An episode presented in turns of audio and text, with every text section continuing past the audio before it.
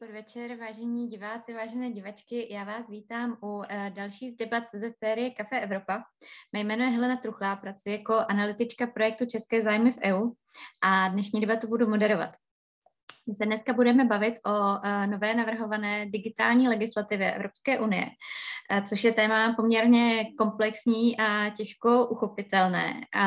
Pokusíme se do toho vnést uh, nějakým způsobem světlo. Já jsem moc ráda, že tady můžu dneska přivítat pana Marcela Koleju, poslance Evropského parlamentu za Piráty. Dobrý den. Dobrý den. Dále paní Evu Pavlíkovou, výkonnou ředitelku Česko Digital. Dobrý den. Dobrý den, hezké odpoledne. Eh, z oddělení služeb informační společnosti eh, Ministerstva průmyslu a obchodu je tady dneska Viola Fíberová. Děkuji vám za účast. Dobré odpoledne. A eh, v neposlední řadě pan Michal Fejks, externí konzultant Seznam.cz. Dobrý den. Dobrý podvečer, dobrý den.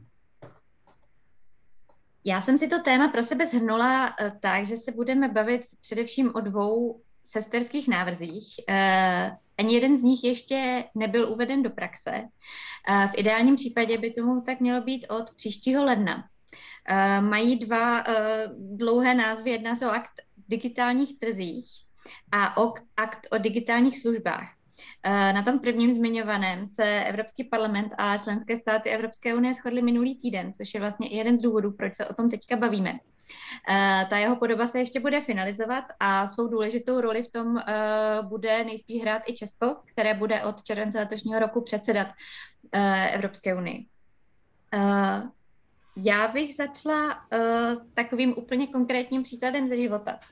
My jsme si zrovna nedávno v práci říkali, jak by to bylo fajn nemít pro každý druh konverzace pracovní, s přáteli, s přáteli ze zahraničí, nějakou jinou komunikační platformu. Eh, když jsem si tak četla vlastně interpretace, co by ty zákony, eh, pardon, co by ty návrhy mohly přinést, tak tohle byla jedna z těch věcí. Já jsem si před debatou ještě prohlížela v mobilu, mám tam pět různých četovacích aplikací a jednu, která už ani nefunguje, já jsem si to vůbec nevšimla. Eh, pane Koleo, začnu u vás. Je tohle jeden z problémů, který by ten nový návrh, respektive návrhy mohly vyřešit? Eh, je to jeden z těch problémů, který adresuje právě akt o eh, digitálních trzích. Eh, já ale musím říct, že komise původně tady tenhle ten problém adresovat nechtěla a v tom návrhu to nebylo. Ehm, já jsem ten, ehm, já jsem navrhl právě změnu té legislativy tak, aby to obsahovalo právě tady tuhle tu podmínku té takzvané interoperability, to znamená to, aby Eh, byly eh, ty různé četovací platformy propojitelné. A dalo mi to teda trochu práce, ale nakonec se to podařilo eh, protlačit vlastně až do toho úplně finálního návrhu, včetně teda vyjednávání s národníma vládama. Takže je to skutečně v tom finálním textu, který půjde na finální schválení jak do Rady Evropské unie, tak do Evropského parlamentu. Důležité je připomenout tady eh, u té legislativy, že ta legislativa je velmi specifická v tom, že se vztahuje eh, jen a pouze na eh, takzvané gatekeepery, což, pro což jsem v češtině docela dobře uchytil takový pojem žáby na prameni, které já jsem převzal. A ten důvod, proč žáby na prameni, je ten, že prostě Eh, tyhle ty firmy, o kterých se bavíme, tak to jsou firmy gigantické velikosti, eh, jako, jako je Facebook, Microsoft, Google, Amazon, Apple, které na tom trhu prostě jako žáby na pramení působí, protože oni tam nastavují podmínky, a e, vlastně brání, e, brání konkurenci, aby na tom trhu rostla. A právě proto komise přišla s návrhem tady téhleté legislativy, e, který bude adresovat problém toho, že tyhle ty firmy často porušují zásady hospodářské soutěže. Víme, že občas dostanou nějakou tu poměrně tučnou pokutu, ale to neřeší systematicky ten problém a proto ten akt o digitálních trzích eh, má eh, ambici eh, nastavit pravidla, které budou předcházet tomu, aby právě tyto žáby na prameni si ty porušovaly ty pravidla hospodářské soutěže. Um, Pane Fixi, souhlasíte s tou interpretací těch, těch žab na prameni? Vlastně mm, ten, ten, ten argument, že záměrem je zlepšit konkurenceschopnost evropského trhu, záměr eh, zlepšit postavení menších firm, může to třeba eh, nějak pomoct i českým technologickým společnostem? Já musím předně říct, že mám strašnou radost, že se ten termín žába na pramení tak ujal, protože já když jsem ho vymyslel loni v létě, oproti tomu ošklivému překladu strážce, jak jsem vůbec nečekal, že se to dožije takové popularity. Eh, každopádně skutečně žába na prameni je vystihující termín a myslím si, že ten termín eh, jako zcela jistě vystihuje Eh, tu, tu podstatu toho problému, která se týká i těch českých eh, společností nebo obecně jakýchkoliv jiných konkurujících společností v Evropě. Máme tady žáby na pramení, kteří, které sedí na naprosto zásadních eh, tunelech, základních distribučních kanálech směrem ke spotřebitelům a dělají všechno pro to, aby k tomu ty ostatní konkurenty na trhu nepouštěli. A díky tomu trpí všichni, kteří v rámci toho evropského hospodářského prostoru se snaží vytvářet nějaké služby a doručovat je spotřebitelům, protože těch distribučních kanálů prostě není nekonečně mnoho. Typicky v tom mobilním segmentu dneska vidíme dominantní Android, vedle toho v jiných, v jiných eh, kontinentech i třeba významný Apple, ale tím to pomalu končí a pokud prostě se má eh, nějaká společnost se svými aplikacemi nebo službami dostat ke spotřebitelům, tak si prostě musí vybrat buď Android nebo Apple a přes něj protlačit eh, tu svoji službu k tomu spotřebiteli. Pokud jim ty žáby na prameni nedávají možnost, jak se s těmi svými službami postavit na roveň tomu, co eh, ty společnosti, ty žáby na prameni sami nabízejí, tak je to prostě nespravedlivé a té konkurenci to nepomáhá. Takže jednoznačně ten akt o digitálních trzích může jednoznačně pomoci tomu, aby se to konkurenční prostředí zlepšilo a těžit z toho budou všichni, nejenom ty eh, další firmy v Čechách i v Evropě, ale hlavně ti spotřebitelé. Já myslím, že vůči ním je ten přínos eh, měřitelný do budoucna nejvíce. Těm spotřebitelům se hned dostaneme. Ještě abych navázala na ten, na ten váš popis, když to vezmu úplně laicky a konkrétně. Zmiňoval jste Android, zmiňoval jste Apple.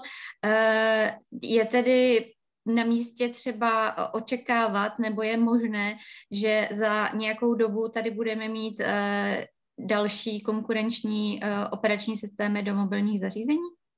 Já myslím, že ono to nutně nemusí vést k tomu, aby vznikly nové operační systémy. Ono to spíš povede eh, k tomu, aby v těch už existujících operačních systémech byly některé praktiky považovány za zakázané a dali prostor k tomu, aby se Eh, ty konkurenti eh, mohli lépe k těm spotřebitelům dostat. Já uvedu dva příklady za všechny, ať neprobíráme ty jednotlivé povinnosti eh, podrobně příliš, ale dvě takové velmi zajímavé.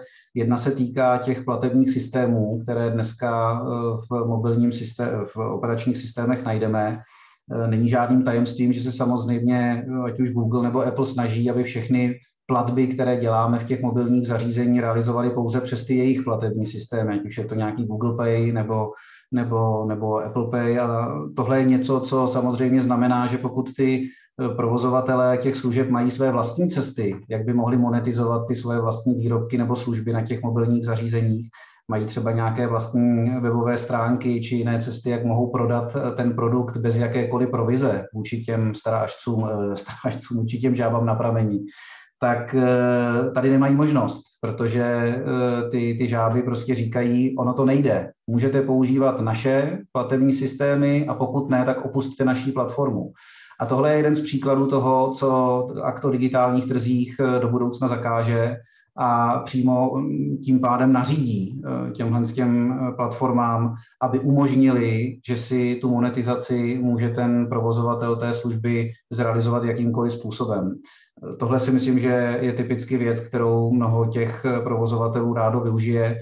Druhý příklad za všechny. Eh, dnes platí, že si žáby na prameni rádi samozřejmě na ty zařízení předinstalovávají některé aplikace. Eh, není žádným tajemstvím, že ty předinstalované aplikace jsou samozřejmě v obrovské výhodě, pokud uživatel dostane do ruky nové zařízení a ty aplikace na něm jsou už předinstalované, mají jednoznačně výhodu.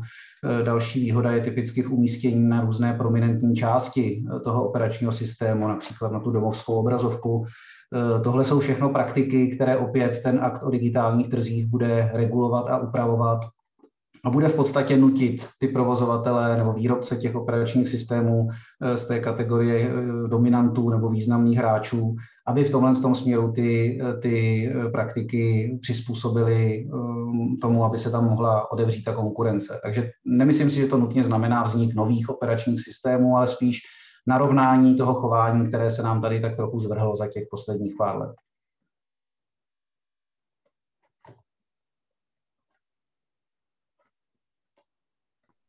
Děkuji moc krát. A paní Pavlíková, eh, ještě bych na to vlastně navázala.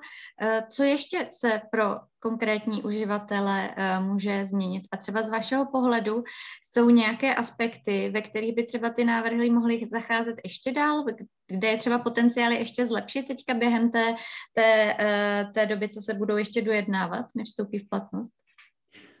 Chci nutno říct, že je velmi dobře, eh, že diskutujeme o tom, jak vlastně uživatelům zjednodušit eh, užívání technologií a jak jim vlastně zpříjemnit tu situaci, protože to, co jste zmiňovala, kdy máte pět četovacích aplikací, tak eh, je situace, kdy často dochází k tomu, že lidé se neumí dohodnout, na které platformě budou komunikovat. Takže někdy spolu nekomunikují vůbec, protože neumí najít to prostředí. To, co je jako jednotné ale zmínit, je, že někdy v situacích, kdy se snažíte uživateli přinést pohodlí, tak v některých případech vezmete kompetenci. To znamená, vy v podstatě přenesete tu jako jeho rozhodovací paralýzu na to, že mu vyberete nebo předvyberete nějakou technologii, což vlastně zmiňoval pan Fikes. Uh, ta, to, to negativum uh, vůči těm uživatelům může být třeba v případě konkrétně těch četovacích aplikací je situace, kdy uh, to, že v podstatě dojde k interoperabilitě mezi komunikacemi, tak je otázka, jestli vlastně zaručíme a zajistíme to bezpečí pro ty uživatele nebo musíme hledat nějakou jako širší schodu, jak technologicky, případně tu interoperabilitu a implementovat. Protože to je ta situace, že jedné, jedné strany je dobře, aby měli všichni uživatelé jednu aplikaci nebo aby měli komunikovat mezi sebou Otázka je, jaký to bude mít dopad na bezpečnost té komunikace.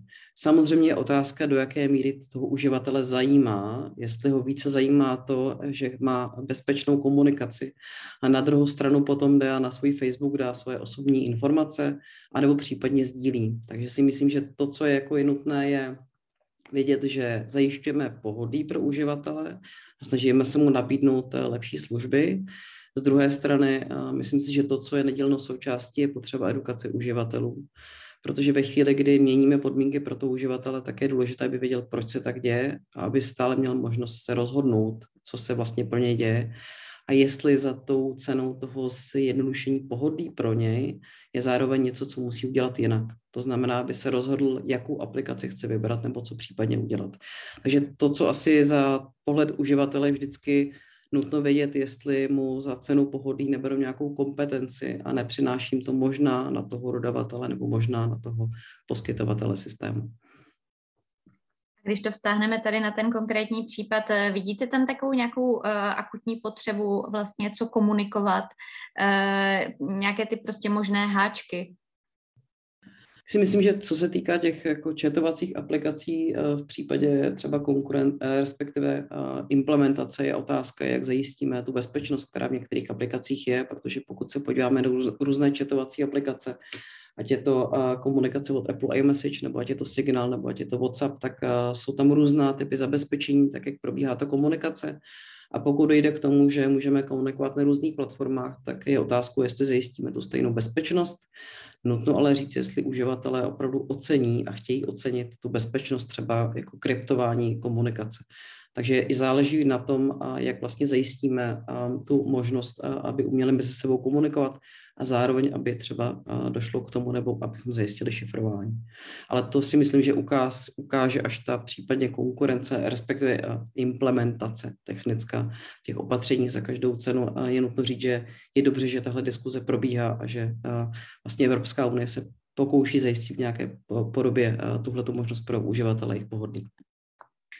Já u toho ještě chvilku zůstanu, i když je to poměrně úzká výseč toho, eh, co vlastně ty, ty, ty, ty, ty legislativní návrhy mají zařídit, ale eh, je to vlastně jedna z věcí, kterou jsem si tady poznamenala. Vy jste taky zmínila uh, tu aplikaci Signal, kterou cíleně vyhledávají někteří uživatelé právě z hlediska většího zabezpečení třeba v některých státech světa, jakoby bezpečnosti dat Eh, když si teďka bude člověk eh, ze signálu psát s někým třeba z facebookového messengeru, kdo bude garantovat, že se vlastně, že ty data budou zabezpečená tím způsobem, jak k tomu přistupuje signál, nebo podle čeho se to bude řídit? A vím, že pan Koleja se hlásí, tak mu rovnou tímto dávám slovo. Děkuji. Děkuju. No já jsem docela rád, že to diskutujeme, protože je to víceméně eh, výsledek mojí eh, práce za poslední dva roky, nebo jedna z těch důležitých částí, ehm, na kterou já skutečně kladu eh, důraz. A Ono vždycky ve chvíli, kdy něco chcete prosadit ehm, a obzvlášť, když prostě v tom jsou nějaký biznisový zájmy, který třeba vy tím trošičku Eh, trošičku jako pošlapete, tak eh, se samozřejmě jako objeví strašná spousta argumentů, proč něco nejde, proč je něco nějaký problém a tohle to nebyl, nebyla vůbec eh, výjimka vlastně ve chvíli, kdy já jsem navrhl, že by v té legislativě byla právě ta interoperabilita služeb, tak jsem Samozřejmě někteři, některé ty žáby na prameni, kterých se to týká, ozvali, že, že to bude ztráta soukromí, že nebude možné šifrovat komunikaci a tak dále. Eh, což eh, víceméně jsou eh, mýty, ne, že by tam neexistovaly nějaké technické problémy, které je potřeba vyřešit, ale ty problémy jsou řešitelné. Za prvý, teda musím říct, že aspoň za mě teda komunikace by vždycky měla být šifrovaná a jako můžeme být rádi, kdy dneska prostě najít na webu stránku eh, eh, pod protokolem HTTP a ne HTTPS, to znamená nešifrovanou, tak je jako prakticky už dneska výjimka, je to, je to dobře, je to správně.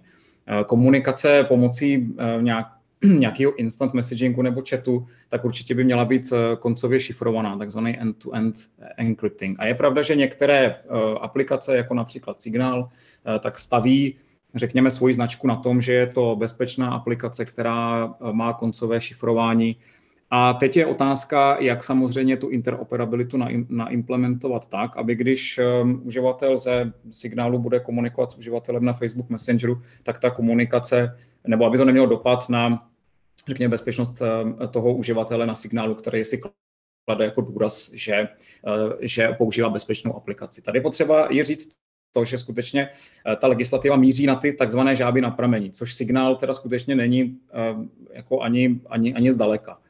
Eh, to znamená, že za prvé nic ne, vůbec ne, nenutí signál, aby implementoval právě tu interoperabilitu spolu s Facebookem. Pokud prostě pokud nechce, pokud chce mít uzavřený ekosystém, tak může. Uh, to je jedna věc. Druhá věc, i kdyby ji naimplementoval, tak pochopitelně um, existují způsoby v tom uživatelském rozhraní dát uživateli vědět, uh, pozor, uh, chcete komunikovat tady s tímhle uživatelem, který je na Facebooku a tam nemůžeme zaručit bezpečnost té komunikace. No a je to samozřejmě na tom uživateli, který se rozhodne, jestli teda tu komunikaci v ní bude pokračovat, anebo jestli řekne ne, ne, ne, jedině na signálu, anebo já prostě se s váma nebudu bavit.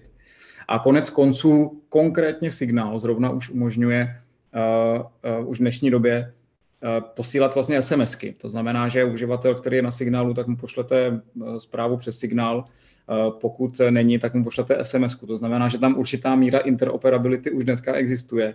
Stejně tak jako posílání vlastně nezašifrovaných zpráv a, eh, a přesto vlastně pořád um, signál staví ten svůj brand na tom, že je to prostě bezpečný komunikační kanál. To znamená, že určitě tyhle ty dvě věci jdou skloubit dohromady. Neříkám, že je to jednoduché, neříkám, že nejsou nějaké technické problémy, které se musí vyřešit, ale stavět to do roviny bezpečnost nebo interoperabilita prostě nedává smysl. Děkuji moc krát. Uh, uděláme krok zpátky trošku k větší obecnosti. Paní Fíberová, uh, vítá česká vláda tady ty legislativní návrhy uh, z, z Evropské komise.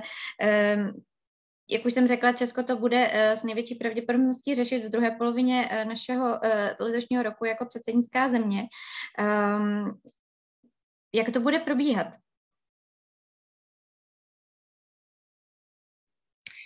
Děkuji moc za tu otázku. Tak uh, momentálně francouzské předsednictví uh, vede, vede tady, vyjednává tady ty návrhy. A já musím říct, že určitě za Českou republiku vítáme tady ty návrhy, protože musíme si uvědomit, že to digitální prostředí vlastně vůbec není regulováno. Na rozdíl třeba od telekomunikací, které jsou jasně regulovány, tak ty, ty digitální, to digitální prostředí vlastně je to jedna z těch, jedno z těch prvních, těch, z těch prvních regulací. Takže my jsme určitě rádi, protože doteď, jak často zmiňuje uh, vlastně komisař Breton, uh, že byl to takový divoký západ, že ty nebyly tady nastavená žádná pravidla pro ty, pro ty společnosti. A myslím si, že z toho budou těžit jak třeba uživatelé, pro které budou stanovena ty práva, tak z toho budou těžit i naše podniky, evropské podniky, které jsou z velké většiny, to jsou malé uh, nebo střední podniky. A ano, nějaké ty povinnosti, eh, ty větší povinnosti budou právě na, tí, na těch velkých platformách. Ale musím si taky říct, že eh, ty velké online platformy už často plní tady ty povinnosti. A ten jejich růst byl umožněn jenom díky tomu, že tady žádná ty pravidla nebyly. Eh, takže my to určitě vítáme za, za českou vládu. Děkuji moc krát. Já jenom uh, zase pro příklad vyjmenuju některé, některé ty možné uh, nové povinnosti, uh, respektive možnosti, které budou ty velké platformy muset těm uživatelům dát, například vyhnout se personalizovanému obsahu, vidět, aby uživatelé věděli, co vidí vlastně na jaké internetové stránce a proč. Nějakým způsobem budou více zodpovědné za svůj obsah principu uh, logiky, že co není legální v offline prostředí, by nemělo být legální, uh, respektive jen tak procházet ani v online prostředí.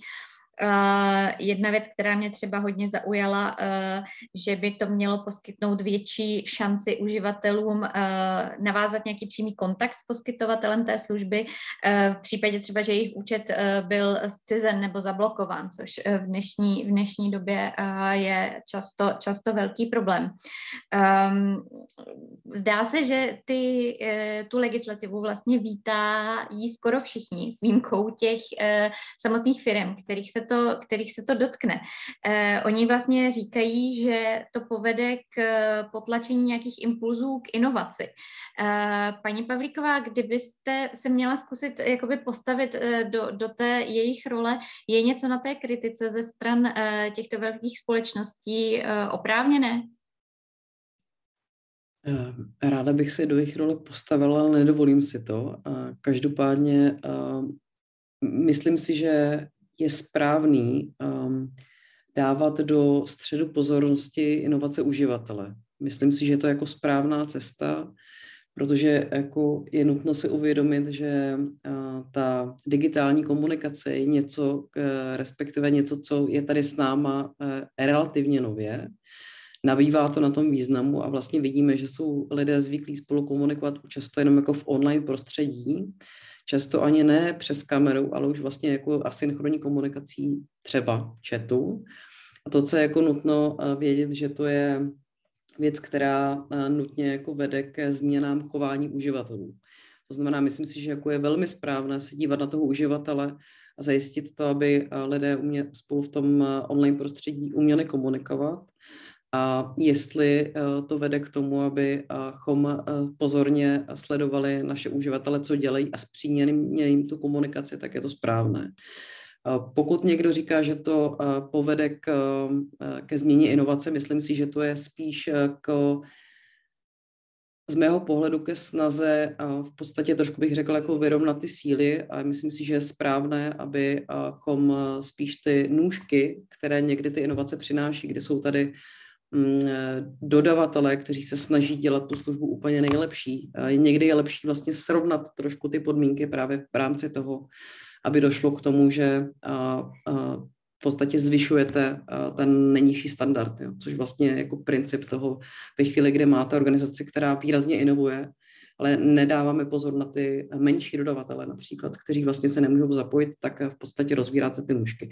Takže z mého pohledu si myslím, že je správné eh, v pozornosti na uživatele a je správné, abychom v některých situacích eh, vlastně srovnali trošku ty podmínky z mého pohledu. Děkuju. Uh, jeden z těch vlastně návrhů počítá třeba i s tím, že by měl existovat něco jako volný výběr obchodů se softwarovými aplikacemi do mobilu. Já si to představuju um, něco ně, nějak zhruba, že už se nemůže třeba stát, že nějaká aplikace je k dispozici pro uh, Apple, ale třeba není k dispozici pro Android. Pane Fajk, já vám za chvíli dám slovo, když tak mě opravte, jestli, jestli, jestli říkám něco nepřesně. Uh, nicméně uh, nemůže to pak vlastně potlačovat potřebovat uh, nějakou motivaci uh, vyrábět uh, ty, ty vývojáře vlastně, že, že budou jakoby soutěžit mezi těma různýma platformama. A jestli se pak nemůže stát, že, že ty aplikace budou ve finále placené, nebo jestli je to třeba i součást jako zamýšleného efektu, dá se to odhadnout už v tuto chvíli. Ta otázka je na mě, jestli správně. Já, já, jsem, já jsem přesvědčen, že to nehrozí. Já si myslím, že právě to slovo soutěž, které jste použila, je naopak přesně to, co bychom chtít měli. Eh, ono už dneska platí, že ty vývojáři si typicky nemůžou dovolit eh, vyvíjet jenom pro Android třeba a ignorovat Apple nebo obráceně. Prostě eh, pokud se chci dostat což je samozřejmě zájem každého tvůrce softwaru nebo aplikací k co největšímu počtu uživatelů, tak prostě musím eh, přistoupit na to, že jsou tady dvě platformy, které reálně pokrývají 99,9% světa a uživatelů na mobilech a tím pádem ignorovat jednu nebo druhou platformu si prostě nemůžu dovolit. Takže já si myslím, že to riziko v tomhle směru, v tomhle směru nehrozí. Eh, já jsem se zároveň hlásil v okamžiku, kdy eh, vy jste použila ten pro mě eh, trochu silný, eh, ne termín, ale tvrzení, že je to snad o tom, že Digital Services Act, o kterém vnímám, že jsme se teď s Myčkou eh, dostali z DMA, z toho Digital Markets Act, že je to snad něco, co by ty společnosti a priori odmítali na rozdíl od všech ostatních, který tomu tleskají. Já, já s tímhle nemůžu souhlasit. Minimálně já můžu říct, že společnost Seznam od začátku, kdy Digital Services Act se objevil na stole, k němu přistupuje eh, s velkou pokorou a naopak eh, řadu těch věcí vítá, že po v podstatě 20 letech existence stávající e-commerce směrnice, což je v podstatě ten základ, ze kterého řada těch regulací dneska vychází, eh, bude konečně oprášen po těch 20 letech zkušenostmi, které Evropa získala, zejména schování těch velkých nadnárodních platform, které občas bohužel prostě už mají pocit, že si můžou dovolit úplně cokoliv při té své velikosti. A já si myslím, že z toho mm, jako určitě nelze vyvozovat ten z mého pohledu jednobarevný závěr, že Digital Services Act jako regulace je něco, co pro firmy je špatně, protože to potenciálně reguluje a pro všechny ostatní je to dobře. Já si myslím, že špatně je to zejména pro ty, eh, kteří nemají úplně čisté svědomí s tím, jak dneska k těm uživatelům a případně k ostatním obchodním partnerům přistupují protože si uvědomují, že Digital Services Act v řadě těch věcí dělá prostě uh, tipec v tomhle tom směru těm praktikám. A je jim to nepříjemné, protože pokud ten business plán nebo ten přístup jako posledních několik let eh, formují nějakým způsobem, tak tohle prostě znamená změnu ale přesně z tohohle důvodu, a tady nemůžu mluvit samozřejmě za všechny společnosti, ale za řadu z nich seznam nevýjímaje, eh, pro nás to není ohrožení. Digital Services Act je něco, co nezavádí eh, v většině případů nějaké úplně překvapivé eh, praktiky nebo povinnosti. Řadu z nich seznam dneska už dávno dělá, aniž by k tomu potřeboval regulaci v podobě Digital Services Act a myslím si, že to je případ i řady dalších společností. To, kde se samozřejmě čepíříme, tak říkajíc, jsou prostě konkrétní implementační detaily, ale to si myslím, že eh, jako konkrétně situace každého předpisu za posledních řadu let třeba pamatuji, že prostě spousta těch dobrých myšlenek nebo dobrých nápadů je ve skutečnosti hm, cesta dlážděná do pekel, jak se říká, eh, protože ten dobrý úmysl je jedna věc, ale jak se to napíše do té regulace je věc druhá a tam si myslím, že řada těch dobrých nápadů pak prostě kulhá protože si to vlastně ty, kteří se to týká, nedovedou představit, jak by to měli vůbec prakticky dělat, i kdyby chtěli. A, ale to si myslím, že je jako věc konkrétních ustanovení, konkrétních eh, článků eh, toho nařízení, nikoli nařízení jako celku. Takže já si myslím, že to pro opravdu řadu těch společností, nejenom v Čechách, ale i v Evropě, je eh, něco, co jim dává konečně větší jistotu v tom, co se v Evropě považuje za ten seriózní způsob podnikání online a co je naopak postaveno za, za hranici zákona do budoucna. Eh, děkuji. Já jsem ten svém výrobku narážela skutečně eh, na ten eh, akt o digitálních trzích a na, ten, na, to, na ty největší společnosti, na které, na které je zaměřen. Ehm, hlásil se, myslím, jako první pan Koleja, tak já vás poprosím o reakci. Já to tady vnímám tak, že my tak ehm, ehm, postupně tak proplouváme mezi aktu, aktem o digitálních trzích a aktem o digitálních službách a moc zásadně tady jako mezi tím nerozlišujeme, vnímáme to jako jakési um, um, jako balíček legislativy, který uh, má za cíl um, upravit a přinést nová, no, nová pravidla, která jak si reflektují ten vývoj posledních 20 let. A um, co se týká toho přístupu firem a zejména teda těch velkých firem, tak já musím říct, že já jsem uh, mluvil se spoustu firmama právě při vytváření um, obou eh, těchto legislativ.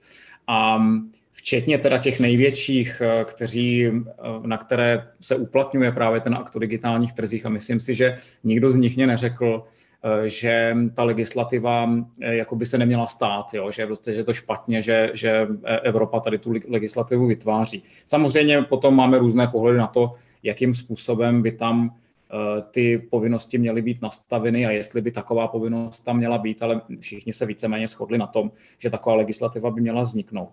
Co se týká toho obchodu s aplikacemi, tak tam bych to chtěl trošičku uvést na pravou míru.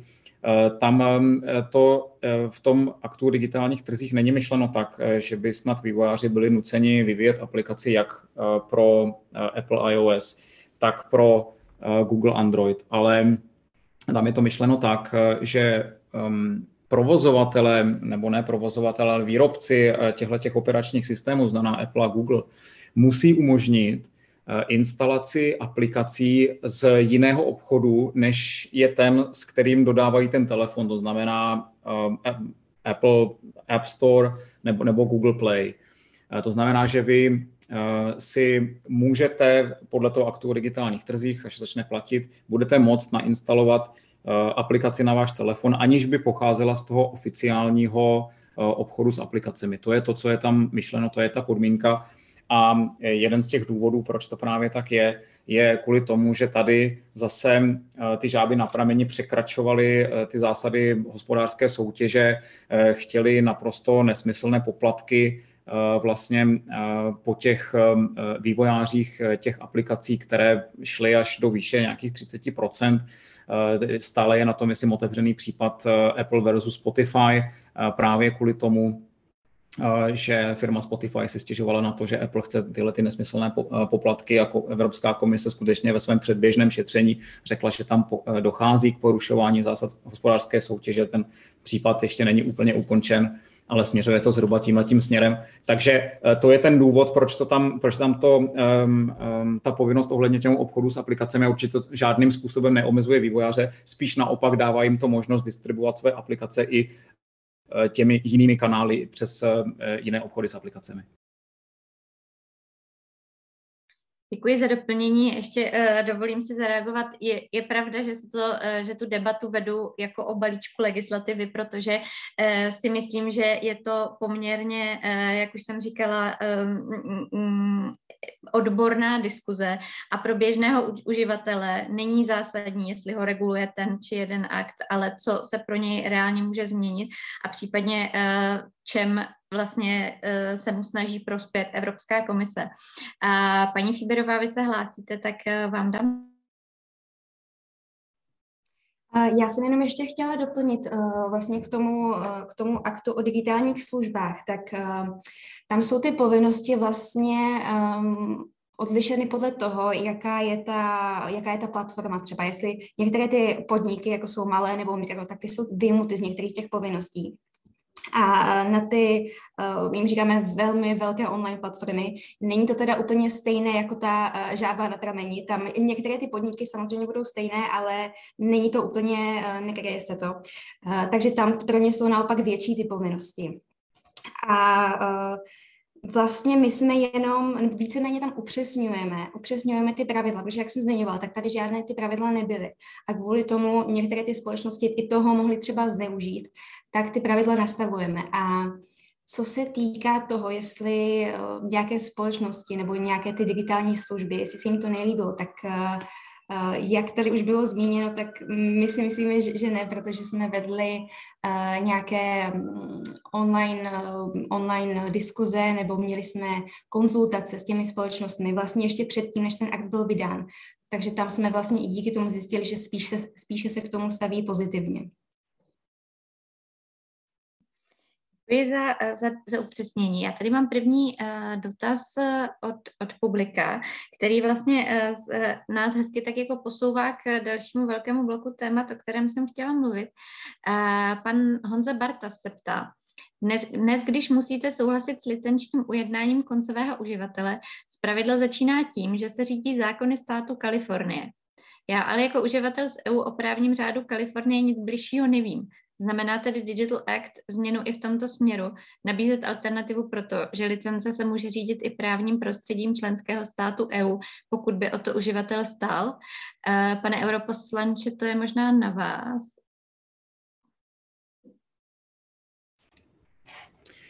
No, um, Tady jako těžko říct, ehm, eh, jako co úplně by byl přesný příklad tady eh, toho, protože jestliže se bavíme o nějakém licenčním ujednání, tak se ani tak nebavíme o službách, které jsou na internetu, jako spíš o eh, licencích k nějakým programům.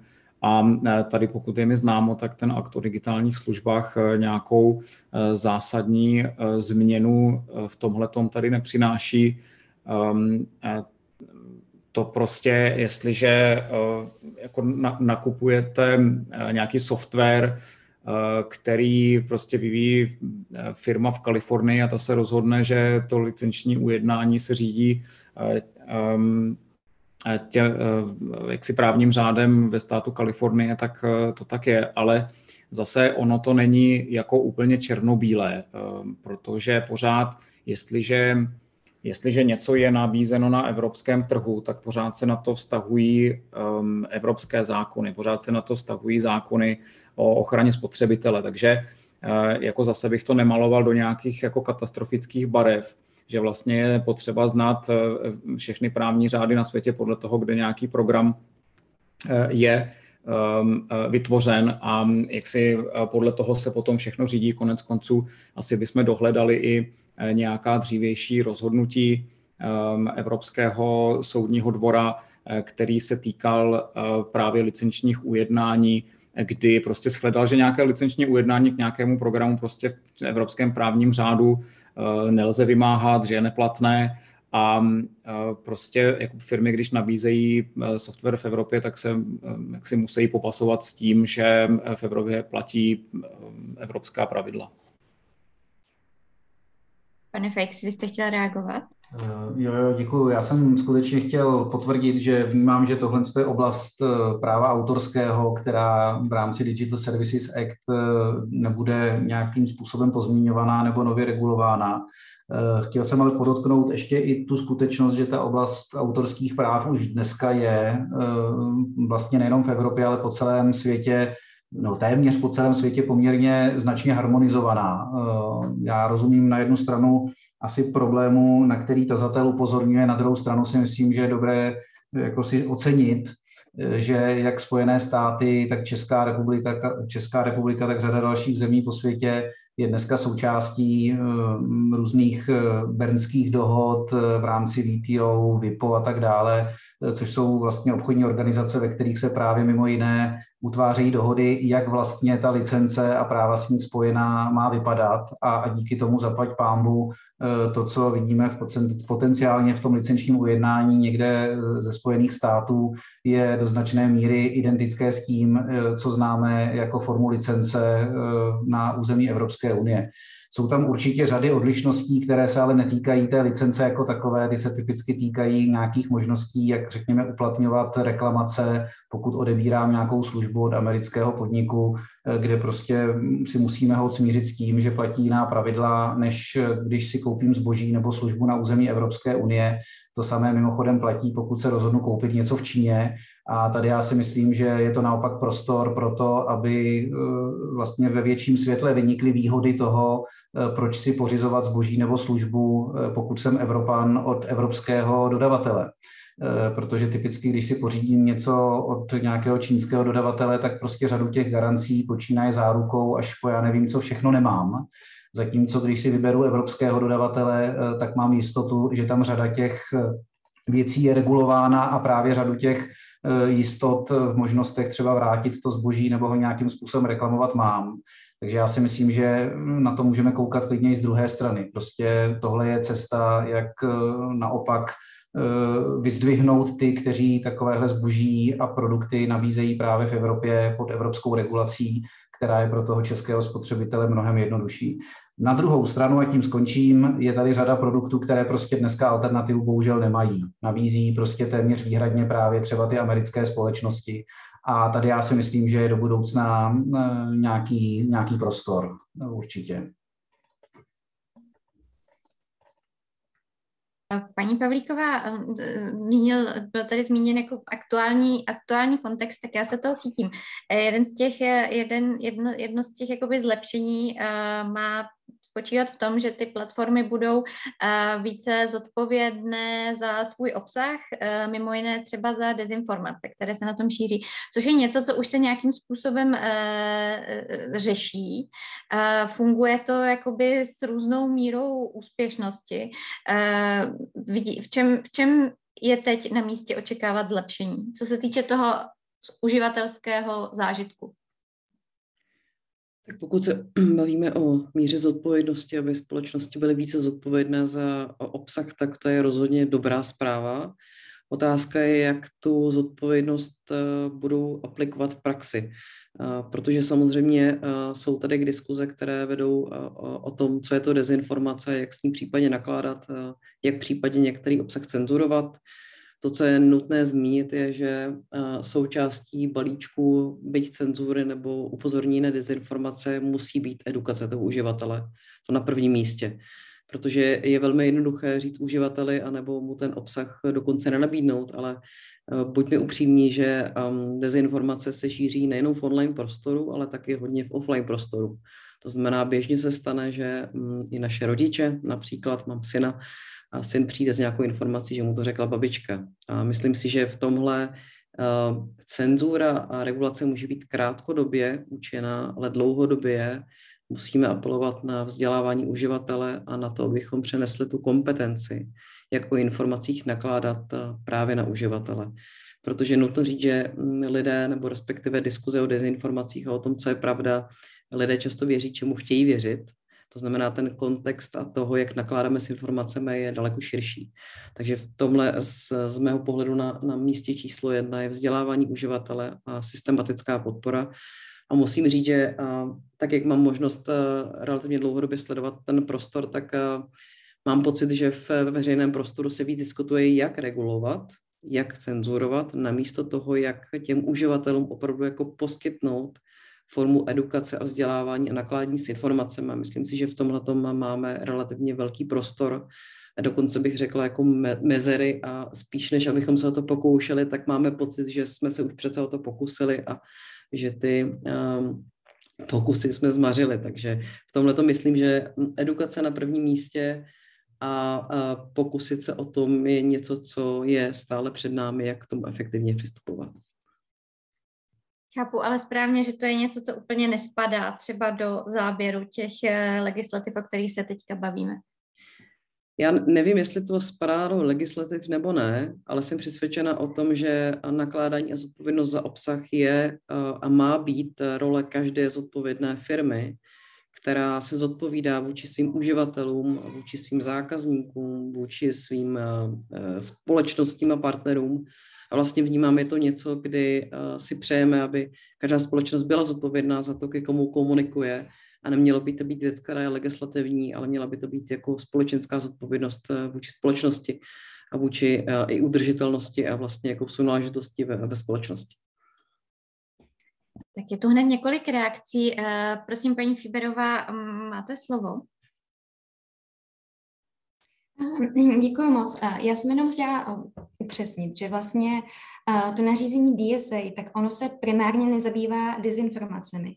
Tam jde hlavně o nezákonný obsah, což dezinformace někdy ano, samozřejmě může být jako nezákonným obsahem, ale ne vždycky. Samozřejmě tady byla debata ještě na začátku, jestli teda budeme regulovat jenom nezákonný obsah nebo nějaký škodlivý. Ale jak bylo zmíněno, tak dezinformace je to hrozně jako těžký pojem. Co ještě je dezinformace, co není. Ne, jako kdo by to měl posuzovat, jestli je to dezinformace nebo není.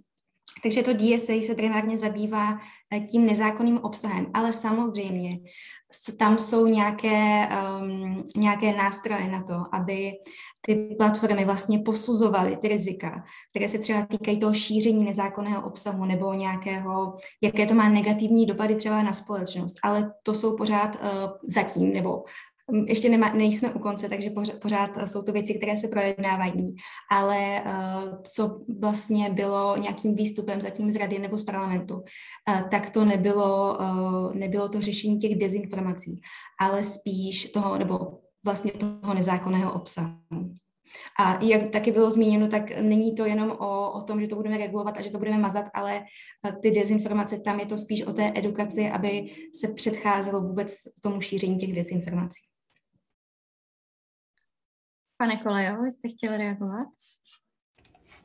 No já jsem rád, že to tady právě teď bylo řečeno, že musíme uh, skutečně zásadně odlišit uh, nelegální obsah a uh, obsah, který může být škodlivý, jako například dezinformace. A ten akt o digitálních službách právě předvídá jakýsi mechanismus nebo zavádí jakýsi mechanismus, Eh, unifikovaný pro nahlášení nelegálního obsahu a potom následnou akci eh, toho poskytovatele. Už od doby směrnice o elektronickém obchodu z roku 2000, tak vlastně platí ta zásada, že ti poskytovatele nejsou odpovědní za ten obsah, který na jejich stránkách je, pokud Eh, jak si o tom nevědí, že tam je nějaký nelegální obsah. To znamená, že prostě, když to převedeme do sociálních sítí, eh, tak to, že tam někdo něco napíše nelegálního, tak Facebook nemusí, nemá povinnost monitorovat, kdo tam co napsal, ale ve chvíli, kdy Facebook ví, že uh, tam je něco, co je nelegálního, protože je na to například upozorněn, tak uh, v tu chvíli vlastně Eh, pokud nekoná, tak se stává spolu zodpovědným z eh, správního hlediska za ten obsah, který tam je. Tohle je princip, eh, ke kterému se snad všechny tři instituce, to znamená komise, parlament, rada, zavázali, že budou respektovat. A myslím si, že je to zásadně správně, protože to je úplně přesně ten princip, který vůbec umožnil um, tomu obrovskému boomu internetu, jak ve Spojených státech, tak v Evropě, kdyby tenhle princip neexistoval, tak um, by bylo extrémně těžké inovovat, extrémně těžké, aby vznikaly nové platformy, protože prostě to právní riziko, které by se neslo s tím vytvořit nějakou platformu, na kterou uživatelé budou moct něco psát, bylo tak obrovské, že by si ho téměř nikdo nemohl uh, dovolit. Uh, co se týká um, eh, dezinformace, jak skutečně je to úplně eh, jaksi jiná kategorie.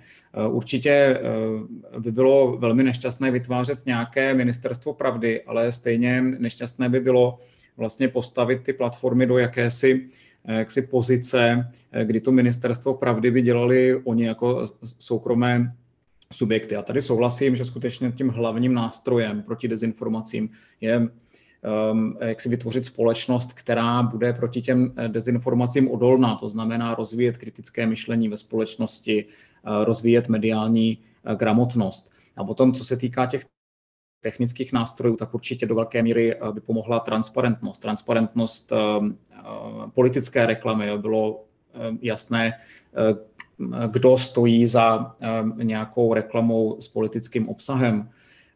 To je konec konců legislativa, kterou momentálně Evropský parlament má na stole. Um, ale i třeba uh, zákaz šmírovací reklamy, která dokáže zacílit, mikrozacílit um, malé skupinky lidí. To znamená, když to zase dám nějaký příklad, tak když třeba dokáže Eh, ten, kdo chce šířit nějakou dezinformační teorii, nějakou spikleneckou teorii, tak eh, zjistí, aha, tak tenhle ten člověk se zajímá o tyhle ty konspirační teorie, tak já mu předhodím nějakou další, protože eh, to je jaksi můj evidentní cíl, to je ten člověk, který mě na ten, na ten špek prostě skočí a to by taky hodně pomohlo, kdyby se ty pravidla v této oblasti změnily. Děkuju. Ještě, pane Fajksi, než dám slovo vám, máme tady jeden doplňující dotaz uh, asi na pana europoslance. Uh, na ty Tkáčová se ptá, že uh, pokud firmy nedostojí svým závazkům, to znamená uh, toho vyhodnocování obsahu, který mají na svých stránkách a nebudou, svým, nebudou problematickým materiálům věnovat pozornost, jakým způsobem budou sankcionováni? To já bohužel teď nemám um, um, úplně v hlavě, jaké přesně jaksi sankce jsou v té navržené legislativě, ale tam hlavně jak si uh, platí ten, ten princip, že oni se stávají právně zodpovědní za ten obsah ve chvíli, kdy uh, skutečně se, a to podotýkám, to je skutečně důležité, ve chvíli, že kdy se dozví, že ten obsah uh, je nelegální, že tam skutečně je nějaký nelegální obsah. Oni nemají povinnost a dokonce tou současnou směrnicí o elektronickém obchodu eh, je zakázáno, aby členské země nařizovaly takovou povinnost platformám, aby monitorovali veškerý obsah na, eh, na svých stránkách. Děkuji, pane Fejksi. Děkuju. Já jenom, kdybych měl zareagovat ještě na Marcela, tak já si myslím, že jsou to 4% z celosvětového obratu, protože je takovým standardem těch posledních evropských předpisů za poslední tři roky, že když pokuta, tak 4% z celosvětového obratu, nevím, kdo to vymyslel, ale evidentně se to ujalo a opakuje se to, co předpis, to předpis. E, nicméně to jsem trošku odlehčil. Já jsem chtěl spíš zareagovat ještě k té části e, té odpovědnosti za obsah. E, já, já vnímám, že odpovědnost za obsah je věc, která už je dneska poměrně jasně regulována v té e-commerce směrnici z roku z roku 2000 a e, ten Digital Services Act, akt o digitálních službách, tohle vlastně spíše upřesňuje, než že by zaváděl nějakou revoluci, která je přesně v tom duchu, jak to tady e, popsali kolegové, odpovědnost pouze za situace, kdy ta platforma si je vědoma toho, že se tam nachází něco problematického. Ehm, já si myslím, že eh, ačkoliv se to může zdát eh, dlouhodobě problematické a řada eh, různých, řekněme, zejména spotřebitelských združení má tendenci tohle kritizovat, že prostě ta odpovědnost za ten obsah by měla být absolutistická, Eh, je potřeba si uvědomit, jak ty platformy reálně fungují a do jaké míry, pokud bychom na tom jako společnost trvali, to neznamená konec všech těchto těch služeb. Pokud by měli kontrolovat opravdu úplně každý příspěvek na sociální síti, úplně každý příspěvek nějaké diskuzi pod nějakým článkem, úplně každé video, které se nahraje do nějaké služby, to je prostě nereálné. V tom objemu je to nereálné, neexistuje žádná společnost, která by disponovala na světě takovou palebnou Eh, silou v počtu zaměstnanců, aby dokázala opravdu veškerý tenhle ten obsah, který je eh, dneska nepředstavitelně veliký, eh, v reálném čase kontrolovat.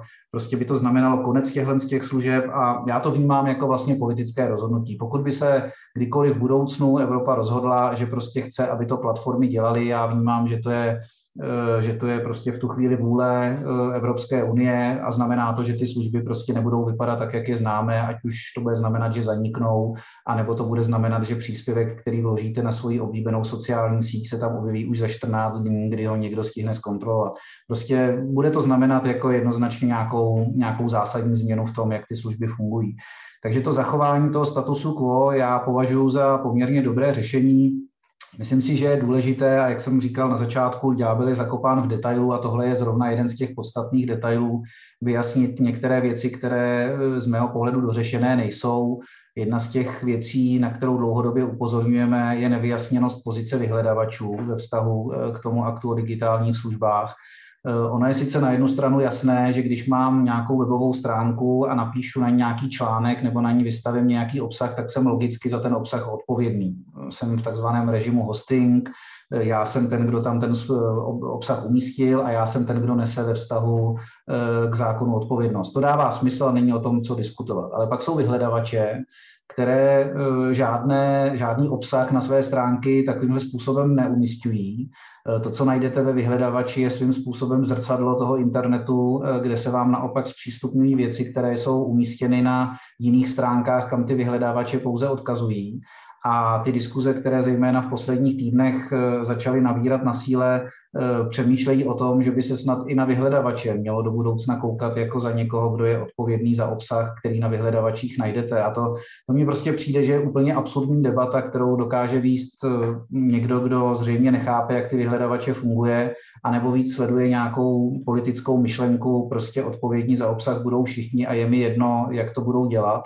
Eh, protože prostě je logické, že vyhledavač, který vůbec netuší, co všecko v tom eh, vyhledavači vlastně jako k dispozici pro ty uživatele, protože to je nekonečné množství obsahu, který je zaindexován z celého světa, ne nutně jenom z jedné země, eh, tak tam prostě nedohlídnete, co kde kdo má za, za obsah a zda je legální nebo nelegální. A já si myslím, že tohle jsou přesně ty detaily, ale velmi důležité, které bude ve vztahu k tomu aktu o digitálních trzích potřeba dořešit, Eh, aby bylo jasné, že když někdo provozuje stránku, kam ten obsah umístuje, je logické, že je za ní odpovědný. Ale někdo, kdo to nedělá a kdo pouze v rámci vyhledávacích služeb zpřístupňuje odkazem obsah někoho jiného, nemůže být považován za odpovědný za obsah, který nehostuje. A takovéhle absurdity si myslím, že bude v těch diskuzích potřeba ještě dotáhnout do nějakého zdárného konce, Eh, aby se ta odpovědnost za obsah v tomhle tom směru postavila na jisto i pro ty provozovatele těch webových služeb, jako jsou třeba vyhledavače.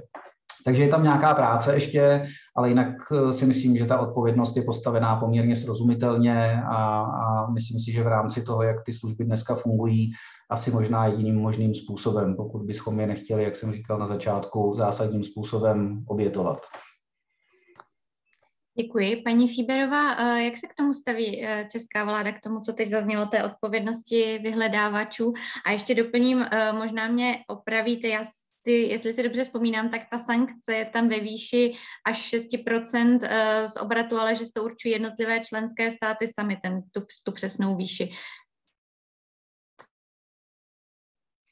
Děkuji moc. Já jsem se na to právě teďka tady dívala. Doufám, eh, doufám že to mám eh, nalistováno správně, že by to mělo být 5% průměrného denního eh, příjmu nebo celosvětového obratu.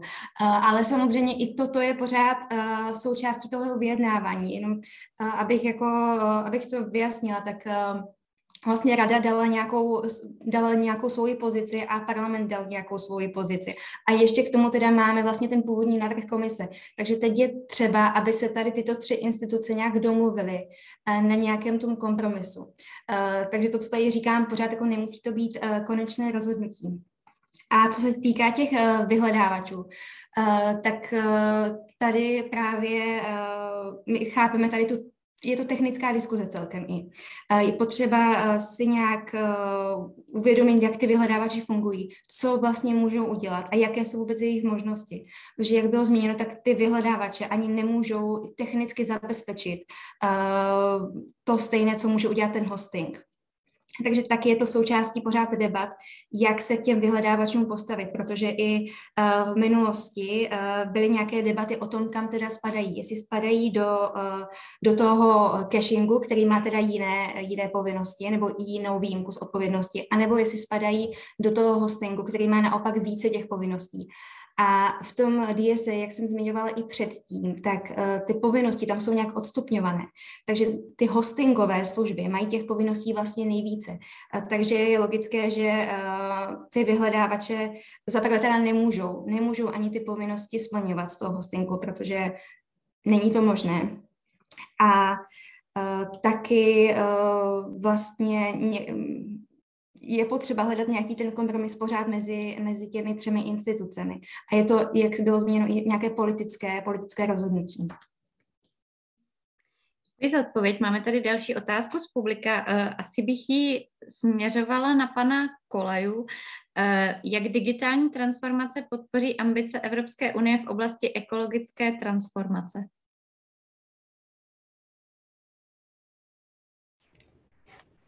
No tak to je hodně široká otázka.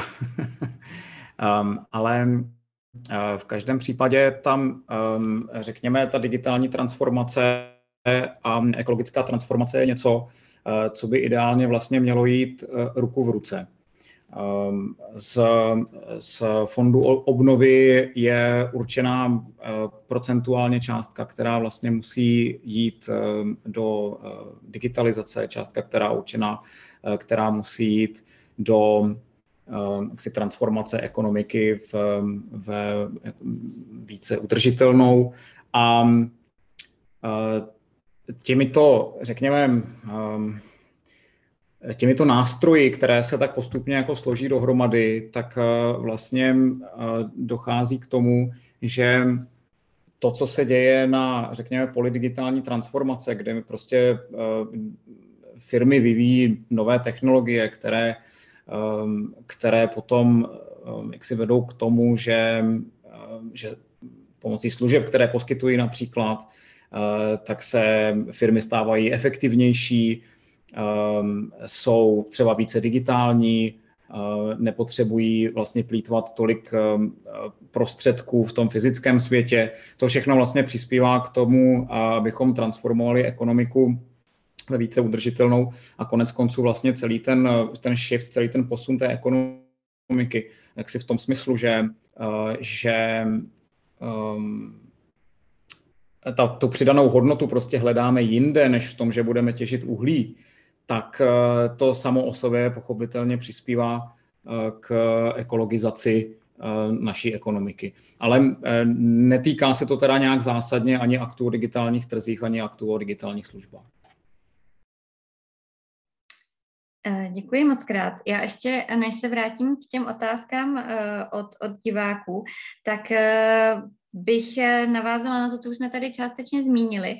Eh, pane Fejksi, vlastně ta pravidla jsou nějakým způsobem nastavená v rámci Evropské unie. Eh, firmy, kterých se dotkne například ten akt o digitálních trzích, jsou ale americké. Jakožto konzultant vidíte vlastně způsob, jak by se třeba Evropská unie v tomto mohla stát vzorem pro nějaké další země, protože to je vlastně jedna ta optika, kterou to bývá hodně často prezentováno.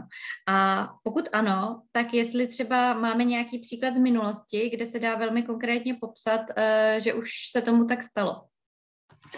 Já myslím, že není asi žádné tajemství, že američané tu a tam přiznávají, že eh, Evropa je pro ně skutečně vzorem v řadě věcí, které tady vymýšlíme a které svým způsobem představují nějaký základ přemýšlení, přemýšlení pro ně samotné, protože i oni sami mají ve vztahu k těm velkým, pro ně tedy domácím eh, online platformám své vlastní problémy, na které hledají nějaké řešení. Jenom to v té Evropě samozřejmě v tom mediálním prostoru není tolik vidět, jako kdyby člověk eh, v té Americe pobýval ale opravdu to tak je. Já myslím, že dobrý příklad je GDPR, který tady v Evropě se stal v podstatě základem pro eh, práci s osobními údaji v online prostředí a který řada zemí, včetně Spojených států, v podstatě bere jako svým způsobem eh, nějaký základ pro jejich vlastní uh, legislativní kroky, kterými se snaží tuhle oblast rovněž regulovat. Uh, tohle si myslím, že je jeden z těch jako opravdu dobrých příkladů ze všech, které stojí za to vyzdvihnout, protože zrovna na to vše, jak to GDPR tady občas máme tendenci kritizovat, protože to bereme jako hromadu papírů, které nás zatěžují, tak ono to ve skutečnosti Eh, přináší nebo řeší řadu problémů, které si už dneska máme tendenci neuvědomovat, protože jsou prostě díky GDPR vyřešené.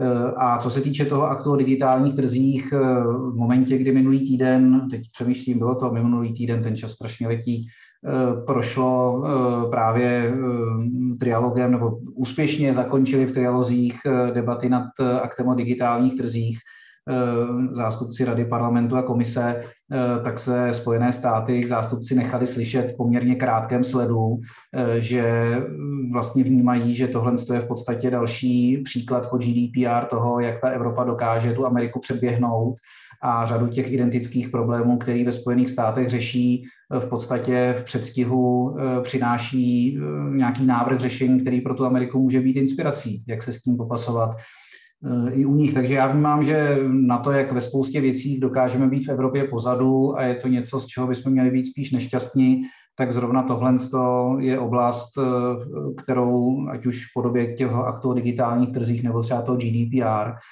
ukazujeme, že Evropa má v tomhle tom směru schopnost být dobrým příkladem pro zbytek světa, jak se některé problémy dají regulatorně řešit. Takže já z toho mám vlastně v tomhle tom směru radost, aspoň z něčeho, když už pak člověk v té Evropě vidí řadu jiných věcí, které nefungují.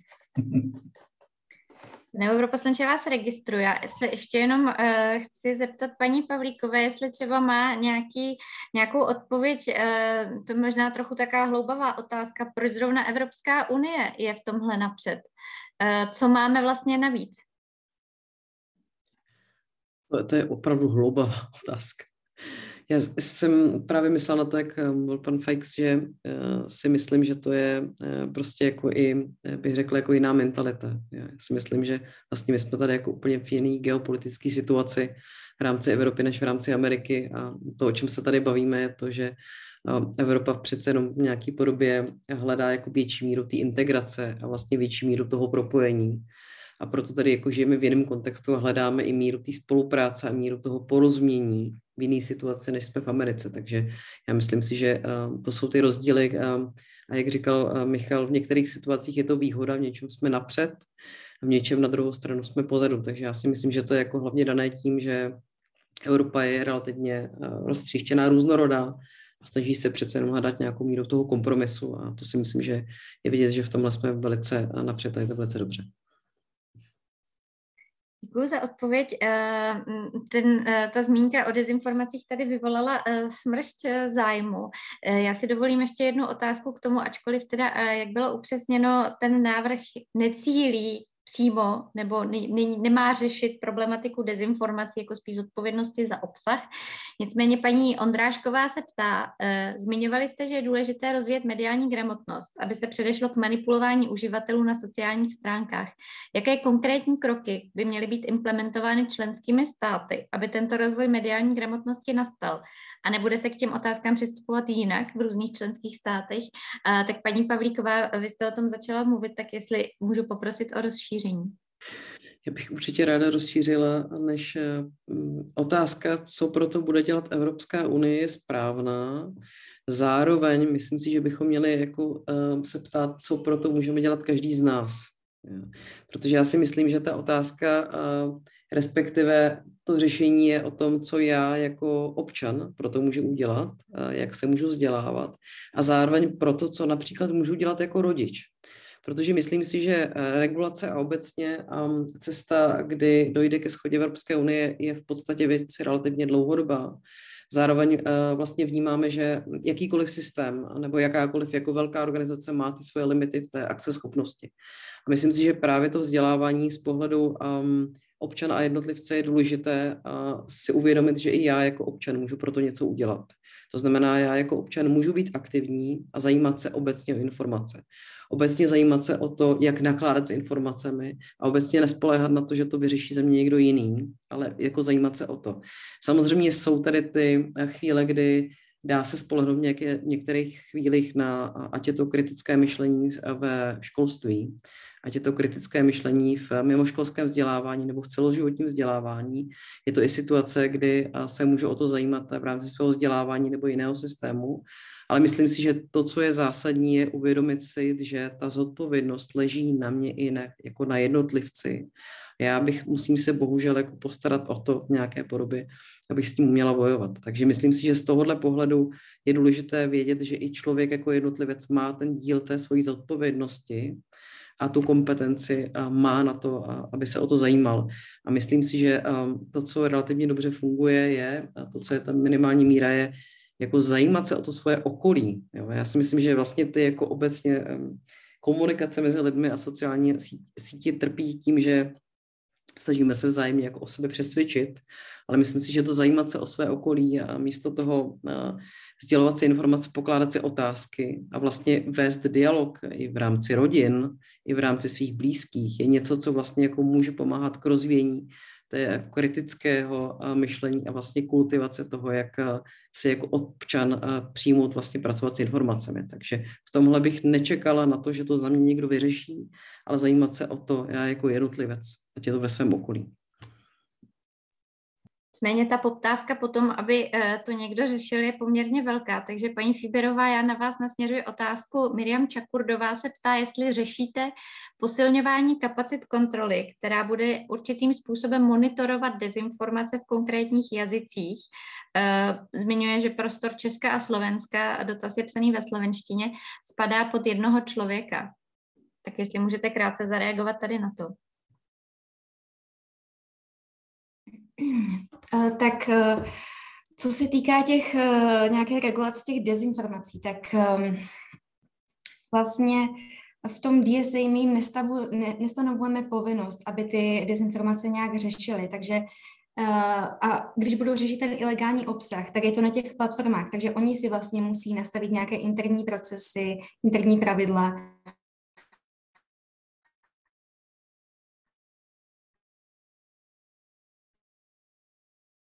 Tak, teď nám paní Šíberová asi... Kolik potřebují lidí na to, kteří to teda budou nějak uh, se Já se omlouvám, nevím, jestli je problém uh, u mě nebo u paní Fíberové. Uh, každopádně... Tak teď už se slyšíme? Ano, ano, už vás slyšíme. Jestli můžete možná doříct čas, závěr své odpovědi, protože myslím, že se to mhm. přerušilo. Uh, tak teď nevím, jaký ten závěr byl, ale uh, spíš jsem jenom zmiňovala to, že vlastně my uh, v tom nařízení není stanoveno, jak ty, eh, jak ty platformy to mají jakoby udělat, ale jenom tedy, že by měli, eh, měli nějaké ty povinnosti mít, co se týká toho nelegálního obsahu. Ale to, jak už si nastaví ty interní procesy, kolik jich tam bude, tak to už záleží na nich. A je to i je tam povinnost vyhodnocovat nějaká ta rizika a nastavovat i procesy na zmírňování rizik. Takže i toto může být třeba součástí toho řešení. Děkuji moc krát. Eh, pane europoslanče, vy už se hlásíte delší dobu, takže eh, prosím, máte prostor eh, vyjádřit se k, k tomu vlastně, co tady zaznívalo teď v posledních minutách určitě. Já jsem chtěl ještě se vyjádřit trochu k tomu, ehm, jak Evropa nastavuje nebo nenastavuje standardy vlastně po celém světě. A tady jako často Eh, slýcháme, že Evropa je taková jako přebyrokratizovaná, že Evropská unie je nějaký jako byrokratický moloch. A ne, že já, ne, že bych si neuměl představit um, jako eh, nějaké odstraňování překážek na vnitřním trhu, to určitě ano, ale myslím si, že uh, zcela zbytečně vlastně my opomíjíme obrovskou sílu Evropy právě přes nastavování standardů v celém světě. To GDPR skutečně je velmi dobrý příklad, kde ostatní země po světě se inspirovali tou legislativou a nastavují vlastně podobnou, podobné podmínky na základě toho, co jsme vyjednali v Evropské unii. A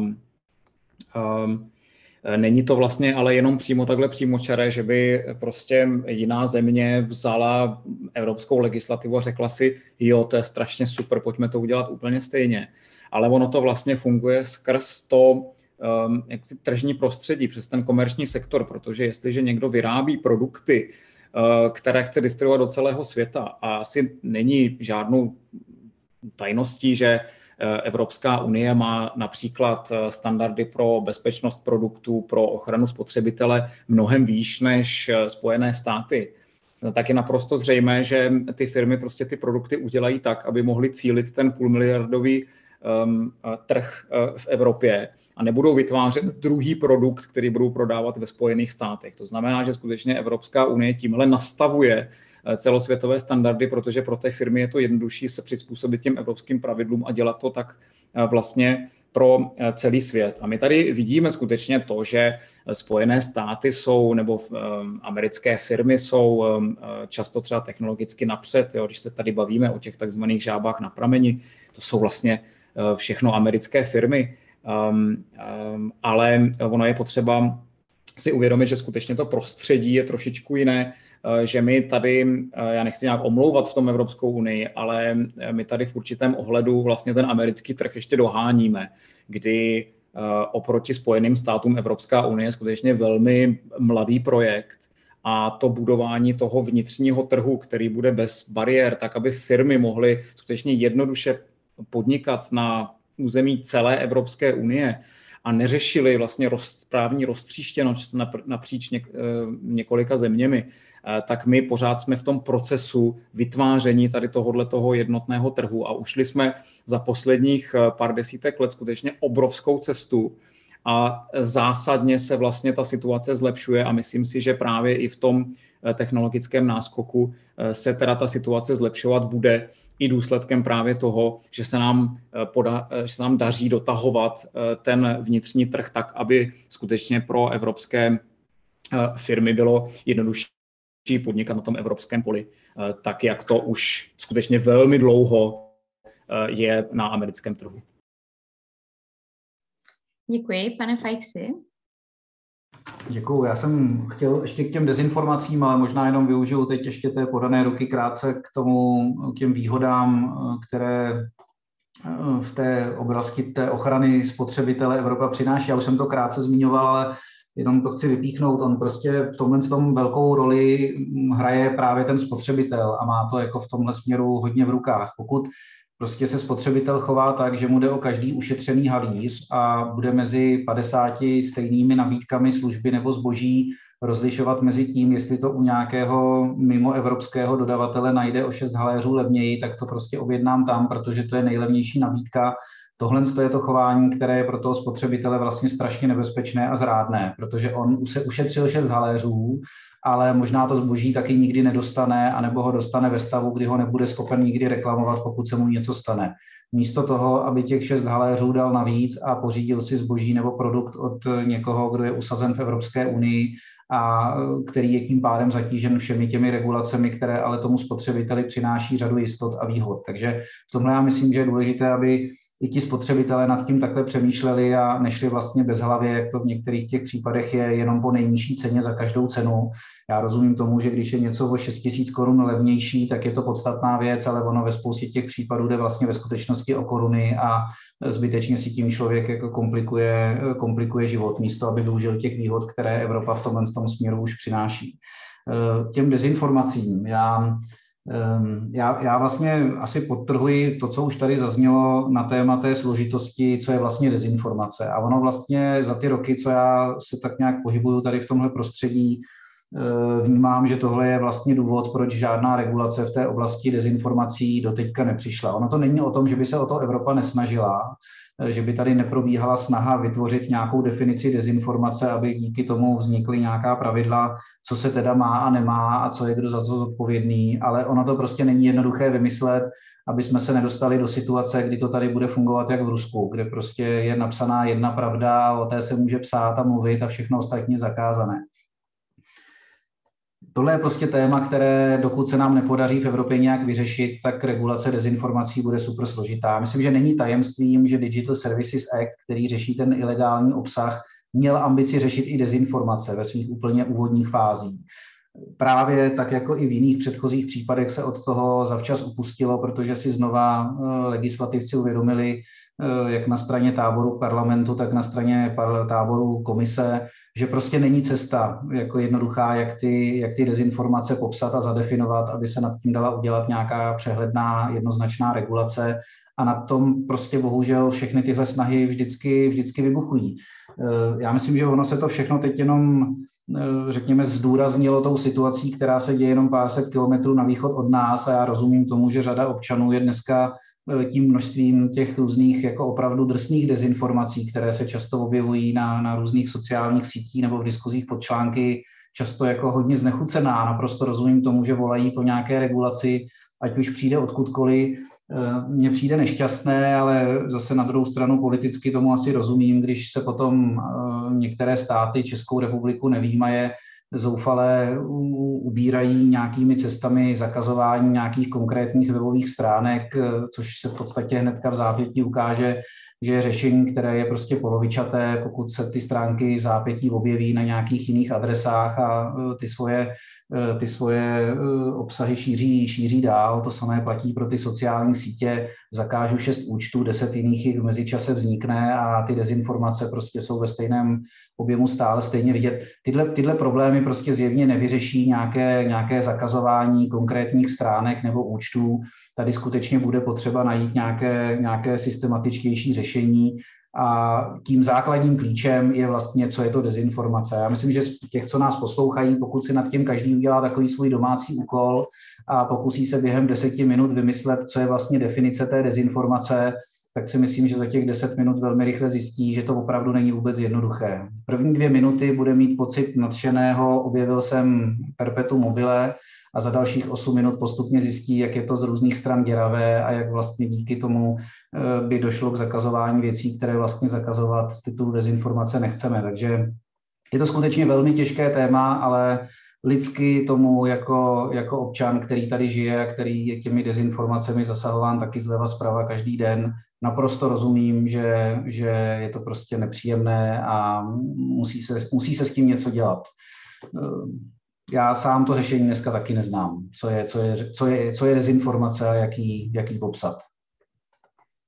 Pane Fejsi, a když se pokusíme o nějakou syntézu tady těch dvou témat, vlastně uh, uh, pohybujeme se uh, v, té, v kontextu samozřejmě války na Ukrajině, uh, kdy uh, zveřejňování či, či vysílání některých informací do toho uh, online prostředí není pouze uh, dezinformace, s tím, že samozřejmě je to těžké definovat, ale je to taky nelegální.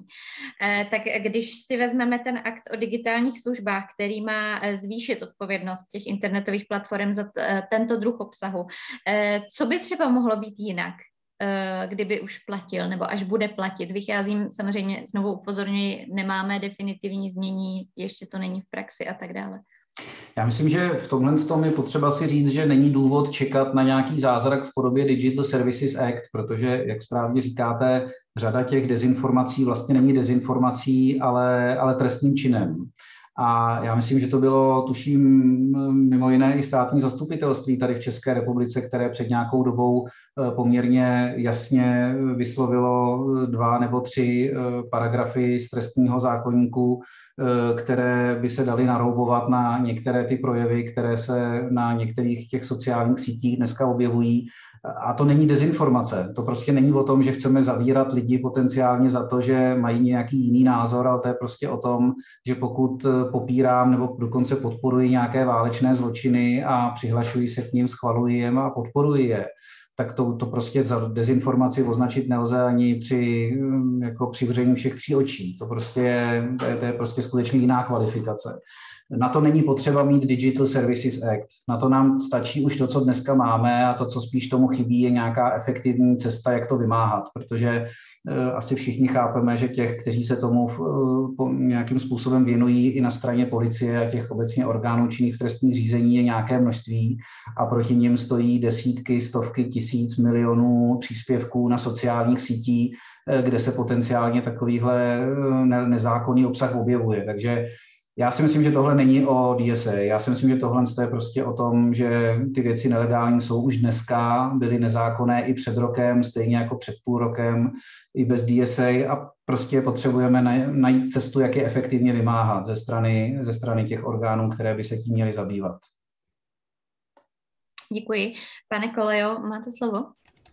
No já bych nejradši teďka to, co řekl Michal Fajks, třikrát podtrhl a šestkrát podepsal, jo, protože Um, skutečně třeba, když tady se konkrétně budeme bavit o tom eh, vyřazení těch asi šesti webů z, ehm, z DNS, tak um, co, co, co provedl um, CZNIC, tak um, za mě osobně je to skutečně nevyužitá příležitost vlastně, protože tady došlo k tomu, že združení právnických subjektů rozhodlo, že teda něco eh, jak si odstraní z internetu a to ještě teda vlastně způsobem, který se dá relativně jednoduše obejít, protože prostě eh, ti dezinformátoři si můžou ty stránky pustit na jiné doméně, která nebude eh, na doméně .cz a prostě nebude mimo vliv právě CZNIKu.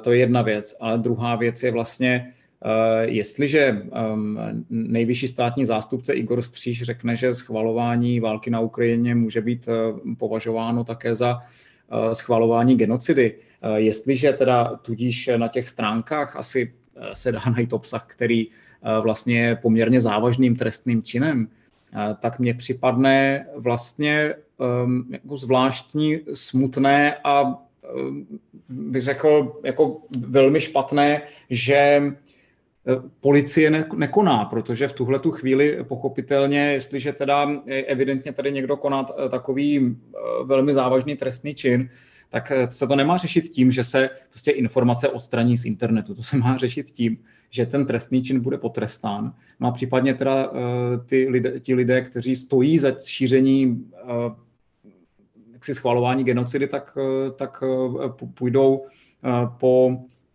jaksi spravedlivém soudu do vězení. To, co já si myslím, že je právě ten problém, co se stalo za těch posledních asi tak 20 let, je to, že ty orgány činné v trestním řízení si prostě tak nějak jako zvykly, že vlastně oni ty trestné činy na internetu nemusí řešit, že to tak nějak jako vyřeší ty platformy, že oni to umí jako odstranit ty informace a ono je to dobrý, pak to tam není.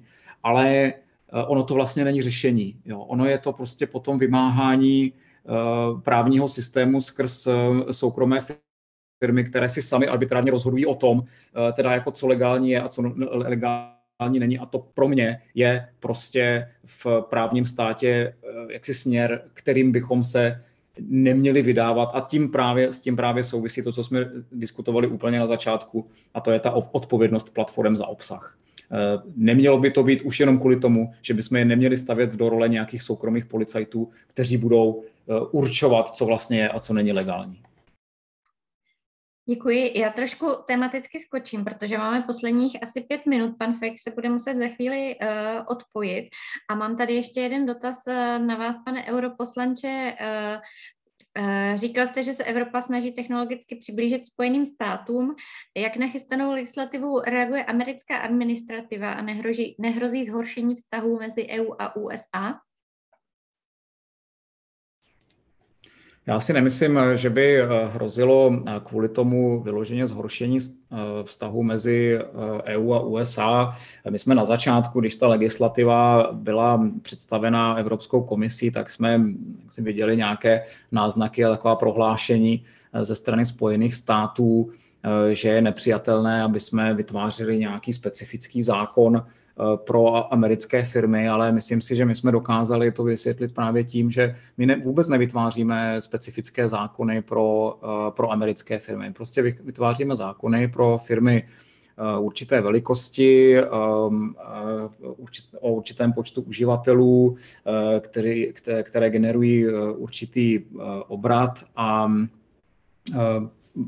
pomocí této definice a je nám úplně jedno, jestli ta firma je americká nebo evropská nebo čínská.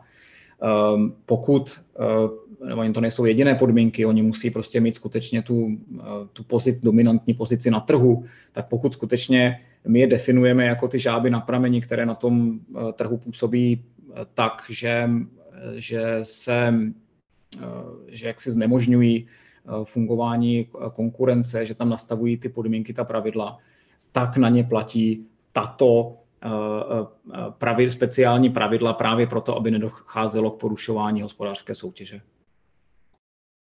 Děkuji moc krát. Já um, budu mít asi poslední otázku uh, na, na vás, paní Fíberová. Uh, jestli se Česko na to v tuto chvíli nějakým způsobem připravuje, že tu legislativu bude muset řešit, uh, předpokládám, že ano, takže jakým způsobem.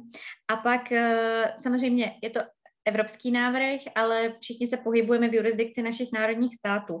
E, tam je nějaký předpoklad, e, že za účelem podpory Evropské komise, která e, vlastně ta, ta nová opatření by měla vymáhat, se bude moct podílet i, i antimonopolní úřady vlastně v národních států. E, tak jestli je e, třeba ta příprava směřuje i tímto směrem v Česku. Děkuji. Děkuji za tu otázku. Tak uh, my jsme vlastně toho vyjednávání se účastníme už od začátku, takže ta uh, nějaká příprava na to předsednictví uh, bude to prostě jenom následovat to co, to, co bylo doteď.